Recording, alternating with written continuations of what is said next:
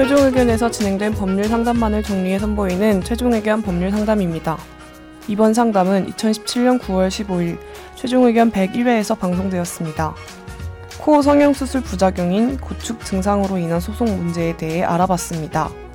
최종 의견에 사연을 보내주세요. 법률 상담해드립니다. final 골뱅이 sbs.co.kr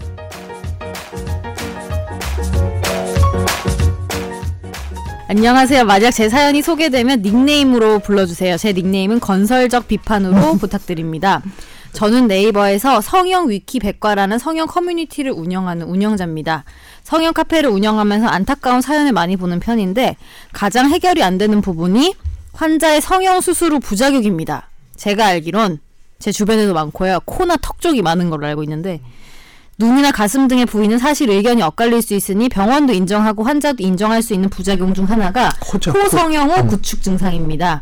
수술 후 삽입 구축 증상이 뭔지 얘기해 주시죠. 네, 코 안에 삽입한 보형물로 인해서 부작용이 발생되고 코 안에 조직이 괴사돼서 조직이 녹아 없어져 내리는 증상입니다. 이게 코 주저앉는 것, 녹고 무너지는 거. 그러니까 이게 내려앉는다는 말이에요. 네, 음. 모양이 바뀌고 수술 잘하는 의사가 수술을 해도 해당 부작용은 일정 확률로 발생됩니다. 재수술을 하게 되는 경우 최소 500에서 1200 정도의 만원 정도의 재수술 비용이 들어가게 됩니다. 병원과 싸워서 위자료를 받는 분들도 계시고 재수술 비용이라도 받으려고 하는 환자들도 있습니다. 병원에 의도치 않은 과실이 있으니 환자 입장에선 치료비를 받아야 하는데 주지 않는 의사도 많은 편입니다. 하지만 코 모양 변형이 심해서 환자 스트레스가 극도로 심한 증상인데 말이 통하는 병원이나 의사면 재수술 비용을 주거나 병원이 가입한 보험으로 처리를 해주지만 그렇지 않은 경우도 많습니다. 그래서 여기에 대해서 소송을 해야 하는데 문제는 환자들 대부분이 민사 소송 비용 300만 원이 없다는 것이 문제입니다.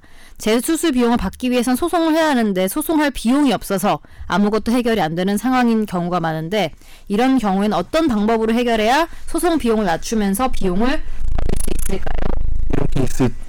진짜 네, 많고요. 뭐 뒤에도 읽어주시죠. 어, 원래는 이 변호사님의 아, 예, 헬프에 예. 사연 메일과 소송을 하고 싶어하는 환자분들을 연계해드리고 싶은데 환자들 대부분이 돈이 없어서 소개해드렸다가 괜히 환자들이 말만 많고 귀찮아하실까 걱정돼서 의견이 듣고 싶어서 메일 보냅니다. 이런 케이스가 많이 있고 특히 중국에서 관광 와가지고 성형하고 가는 거 되게 많거든요. 네, 근데 일본도 거기서- 많죠. 러시아도 많고요. 거기서 부작용 나신 분들이 1인 시위 우리나라 뭐 신사동이나 압구정동 성형외과 앞에서 1인 시위 하는 케이스 은근히 많아요.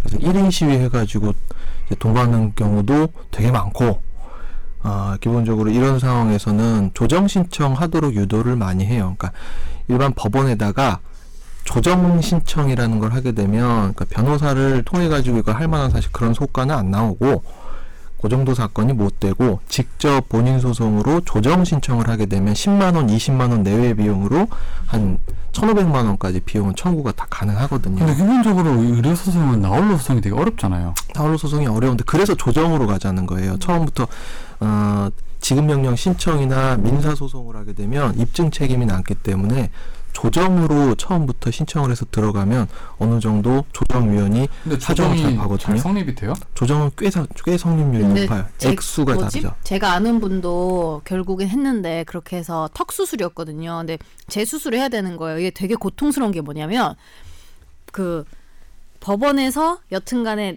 나의 어떤 상태를 알아야 되잖아요. 나한테 무슨 문제가 있는지. 근데 이게 당장 신체 사용에 되게 문제가 생기잖아요. 여튼 막 코가 무너지거나 하면 호흡도 잘 안 되고 막 턱도 음식도 못 씻고 하는데 근데 만약에 승소를 한다고 해도 이게 뭐냐면 그 기간 동안 내가 재수술을 못 하는 거야. 그 상태를 유지해야 되니까 내 돈으로 재수술을 하고 받는 게 안 되는 거예요. 그거를 증거 그러면 없어지고. 통상 이렇게 재수술을 하게 되면 그 원상 복구라고 해야 되나? 그런 게 많이 교정이 돼요? 그래도 또 아니 전에 어디 에이미 사건이었나? 그때 보면 막 재수술을 여러 번 했는데도 계속 그랬었잖아요. 계속 그거는 보- 그 네.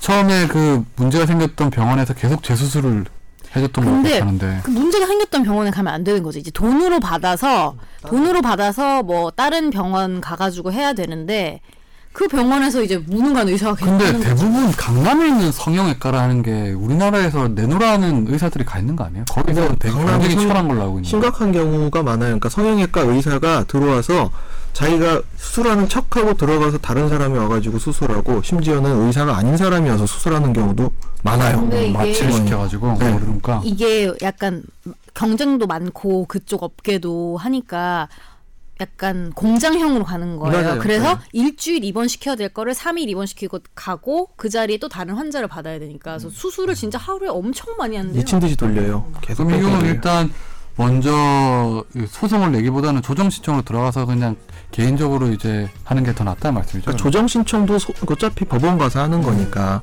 조정이 성립이 안 되면은 소송으로 전환이 될 수도 있거든요. 해야겠죠. 예. 이때는. 알겠습니다.